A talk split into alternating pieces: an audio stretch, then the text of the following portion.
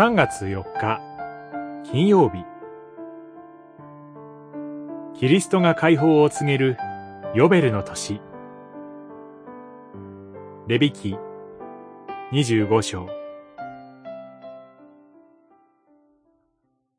あなたは安息の年を7回、すなわち7年を7度数えなさい。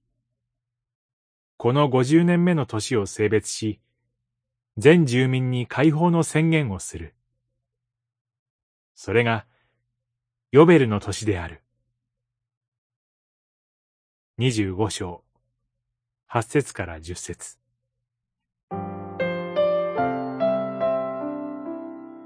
7日目が安息日とされたように、7年目は安息年とされました。そして、安息年のそのまた7回目の年が非常に特別なヨベルの年とされました。多くの人にとって一生に一度の特別な年です。その特徴は、全住民に解放の宣言をする。とりわけ、それまで奴隷だったすべての人が自由になれるという一生に一度の恵みの年ということでした。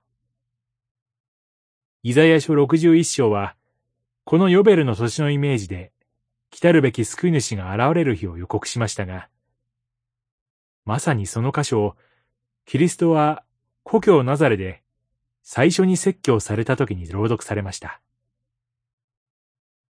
主が私を使わされたのは、囚われている人に解放を、目の見えない人に視力の回復を告げ、圧迫されている人を自由にし、主の恵みの年を告げるためである。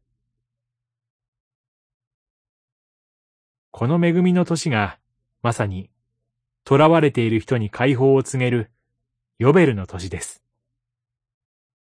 キリストはこのことが、今日、あなた方が耳にしたとき、実現した、と言われました。